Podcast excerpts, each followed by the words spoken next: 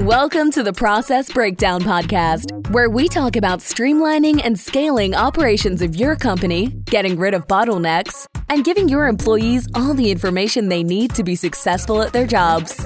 Now, let's get started with the show.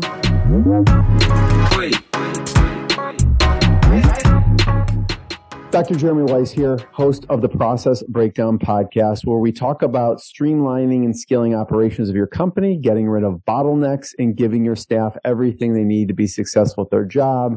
Ben, I like to point to past episodes.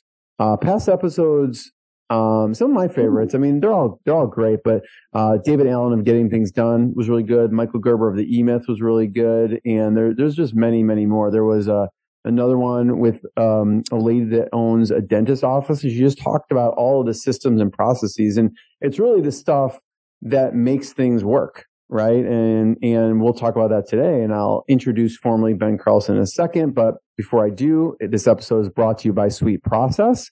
So if you've had the same team, you know, team members in general ask you the same questions over and over again, and it may be the 10th time you spent explaining it, well, there's actually a better way. There is a solution. It's called Sweet Process. It's a software that makes it drop dead easy to train and onboard new staff and save time with existing staff. And I was asking Ben, uh, one of the founders, Owen, like who uses the software, right? And he's like, well, you know, universities, banks, hospital software companies use them. But what I realized from talking to them that actually there's first responder government agencies that use them in life or death situations to run their operations. I'm like, well, that'd be cool to tell people. Um, so you can use Sweet Process to document all the repetitive tasks that eat up your precious time so you can focus on growing your team. And you can sign up for a free 14 day trial. No credit cards required. You can go to sweetprocess.com, sweet like candy, S W E E T process.com. Today, as I mentioned, we have Ben Carlson. Uh, he's director of operations at Total Mechanical. And, uh, he also is a sp- amazing golfer. Uh, if you're watching the video, there's a trophy behind him. But uh, Ben, thanks for joining me. Hey, thanks for having me on. You know, there's a topic I want to talk about with you, okay, um, which is this kind of idea of momentum and how small changes over time lead to significant growth. But we were talking before we hit record about um, a growth opportunity that your company has and talk about the growth opportunity and exploring that growth opportunity? Yeah, so uh, my company, Total Mechanical, has been around for you know 40 years. I was just recently brought on a few years back, but for most of the time, we just did new construction or tenant improvement or you know like remodels or repair work. But you know, every time we built one of these new buildings or we do a tenant expansion, our clients were always like excited about it. And at the end, they say, "Oh, can you can we hire you for a service contract?" You know, to take care of this building and the systems after you've built them. Yeah. And we've always, you know, it's a little bit messier getting in, involved in service. And so we've never done that until you know, we never felt like we could do a good job at it. And then about two years ago, we kind of finally caved and said, well, maybe we have enough of these that we could maybe piece together a department. And so as we pieced this department together two years ago, I realized, well, we have enough to maintain part of a department, but if we want to actually turn this into a service where we can, where we can do better for our clients or expand this piece of the company, we're going to need to not just rely on our construction side. We're going to have to actually go out and get new, new clients that just want service. And maybe we can use that to maybe feed more clients into our uh, construction side. That makes sense. Yeah. yeah. What's interesting is so just to be clear, you guys help with the all the kind of the infrastructure of the HVAC and plumbing in some of these developments, like hospitals, commercial spaces. Well, how else would you explain so people kind of understand more about exactly what you do? Yeah, so you know we do plumbing systems, so the same kind of kind of systems that are in your house are in buildings everywhere, and we we install those and take care of them. But um, you know, there's a lot of specialty systems that you, that you don't think about, like you know, in um, there could be situations where you need vacuum systems where the, you know, the entire waste system's under pressure, um, where you can't have clogs or overflows happen like in, you know, uh, hospitals or in prisons or things like that where there's additional risks to having stuff overflowing or, or water damage. there's big pieces of equipment that require cooling, like MRIs and, and things like that, that are you know multiple millions of dollars a piece that require piped in uh, chilled water, right? Um, and then you can also think about systems like uh, when the doctor connects in in a surgery center, the the vacuum system where they're you know using to clean you know clean blood or you cannot have that breaking down. I mean, if that breaks down, someone's on the table open. That's that's a serious problem. Yeah, so the systems are redundant, but every so often one will get clogged, and that's usually uh, the technicians in the field all they all draw straws for who has to go and clog it. Well, how does that work? You actually have to to get in there and and we're talking like blood and stuff like that. Yeah. Wow. Yeah, uh, they call it acid waste. So can next time they wear a GoPro and like we can all watch along with them? have you ever thought about doing that? you know, it, yeah, it's not really something you'd want to go watch. That and uh, you know, the waste side of plumbing is, you know, uh, doesn't get a lot of, doesn't get talked about a lot. I think you should throw that in the ring. Okay, we're putting in a GoPro on the next person who draws this to unclog this thing. Um, so thanks for giving an idea of that. It's it's a really it's a specialty within a specialty, right? And so when I say things like um, the small changes over time that lead to significant growth, what what do you think of when we think of small changes? Well, you know, in the con- you know the construction industry is really hesitant to change or adopt new technology, and so I look at like you know over the past you know ten years, if if you reround some of the businesses that we work with, and even us in some aspects, ten years, almost nothing has changed. We're still using Excel managed projects. We're still using the same email apps. We're still using Word documents that we email back and forth, right? Um, you know, and 10 years ago, when a lot of these new productivity things have come out, we always say, oh, well, it's not specifically designed for construction. It's not going to work, you know. So when I think about small changes, I think about, hey, like, let's just push the envelope forward 5% here uh, on something and stop looking for this silver bullet. And let's just focus every day on, you know, making these processes a little bit better. What have you been seeing that you've, over the past several years, you implemented these small changes? What will be some examples that you felt led to, you know, some significant growth?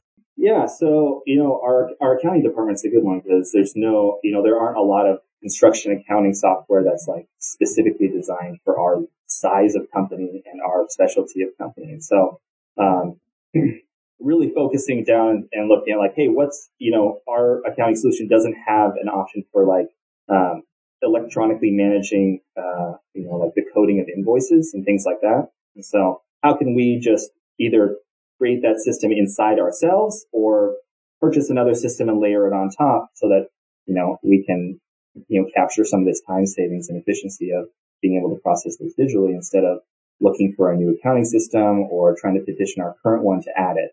Yeah. So there's a lot of technology, software, product efficiency side. Um, what are some of the technology and software that you rely on and like to use? Um, you know, so Microsoft Power Automate has been a big, you know, big help recently and, kind of getting into using that. We started experimenting with uh, Notion uh, a little bit, and you know, being able to put our, you know, you know our, our documentation and publish it really quickly um, and have it a- access to everybody. Um, and then in addition to that, we have um, in, in, the field we've been exploring this concept of uh, 3D design and uh, using these the Trimble systems to um, help help efficiency in the in the field. Where we once we've built once we've kind of designed a project or when we receive the plans, we'll create a three dimensional model of it in the office, and then maybe we'll remanufacture some of it um, before we head it out to the field. So has that type of software been around a long time, or has that been adopted lately? Uh, within the past, you know, five or so years, it's been adapted. So any other, you know, when we talk about the idea of momentum, any other small changes that come to mind? You said the accounting piece that um, you feel has been a game changer. Yeah, yeah. I think uh, employee development. You know, a company our size, we've got about you know 35 people in the office and maybe about 100, 100 to 150 in the field. And when you're a company this kind of size, it's hard to justify hiring, you know, or hiring somebody just to do employee development or hiring a coach or, you know, especially with the, you know, the kind of fast paced construction environment where it's kind of this boom bust cycle that you don't necessarily know what, when it's going to be busy and when it's not. Um, just taking time and focusing on, hey, let's, in, instead of trying to like plan some retreat altogether or hire somebody to, to do, you know, professional development coaching, let's just, you know, focus on spending 30 minutes a week, you know, doing something or creating some program for our employees or telling our employees, giving them a certain amount of time each week just to, you know, focus on what they want uh, to be developed on. What has worked as far as that? What programs have people liked or what have they chosen to do? We uh, we started out a few years back. We had uh, you know we bought a subscription to Lynda, uh, Lynda.com, that training program, and that had mixed results. A lot of you know a lot of people like the idea of having this available training, but it, you know uh, other than a few use cases, people didn't you know people didn't really utilize it. So we experimented with a few other things, and eventually we landed on this idea of like uh, professional development book club. Hmm.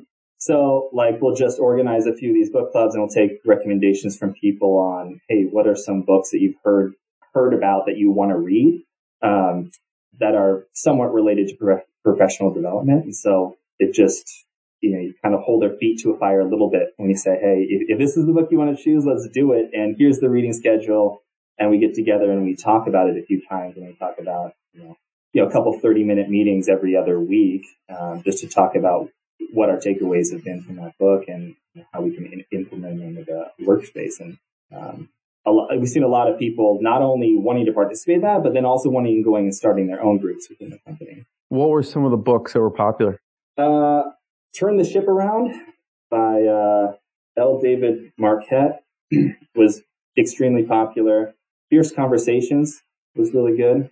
And, you know, those two have been the biggest, uh, you know, you've gotten the most positive feedback on those kind of two books. How do you run the meeting? So people are showing up 30 minutes. Are they in person? Are they on Zoom? You know, how many people are participating in that? So we'll try to keep the group small, maybe five or less people. And then um, traditionally it's been in person, but lately it's, you know, been on Zoom. And then uh, we usually designate a facilitator, which is usually me or, you know, somebody else that has either read the book before or gone or attended some of these classes. And then we'll you know, open it up to the, open up the floor and say, hey, you know, what, what did what stood out to you from from the book? What have you been working on? And then typically the facilitator will bring just one or two questions or you know thoughts that they had on the book, and then it, like uh, we're big on like everybody coming away with it with a challenge for themselves to work on for the next couple of weeks, and then reporting back on the next meeting, kind of how that how that went. I want to talk about Ben a myth buster for a Yeah. second, okay? And I would love to hear what, you know some of the things you've learned in this industry that maybe um, you didn't know that surprised you. Um, we were talking before we hit record, and you were saying, you know, when you pass those big plants and you see this this white stuff going into the air, um, I I always thought it was just like pollution from a factory. Okay, that's what I thought. And and then you were mentioning what it actually is, and I was like, wow, okay, I was totally wrong. I thought all these these facilities were just throwing pollution and smoke into the environment. What what is that actually? Yeah, it's a little concerning when you look at your hospital window and you just see this giant plume of uh, you know stuff coming past your your window and getting sucked back into your room. But it's just water vapor. So those are big cooling towers where heated water will come through these coils that are kind of like uh, you know accordioned across large you know and stacked across each other, and then they'll spray water over these coils to cool them down, and that's just the water coming in contact with that heated water, and as it Uh, just you know evap- evaporating. It's out. not what I was making up in my mind. Just pollution spraying into the into the air. Are there any others? What's There's, that? a, there's a, a common joke in, in our industry where if you get somebody new or somebody who's uh, maybe fresh out of college, you'll be walking through these, you know, mechanical levels, and, you know, and there'll be like a big burst of this steam coming across and everyone will walk through it. And then you'll turn around and say, Oh my God, did you breathe that in? And the, every single time their face is just, you know, it's, it's priceless. It's hazing in, Yeah, in your in your world. Um, are there any other, I don't know if they're myths per se, but want things that you've learned that, um, that you had n- no idea, um, or that surprised you? Yeah, I guess just the the technology that goes into managing, uh, you know, airflow within a building, you know, is really surprising. And then some of the new energy efficient efficient um, mach- machinery, I guess, that goes into recapturing heat that was previously lost out of out of both out of buildings and out of you know water systems is is pretty impressive. One of the new um, uh, there's an architect firm down here that we're we're building their new office um, called PAE.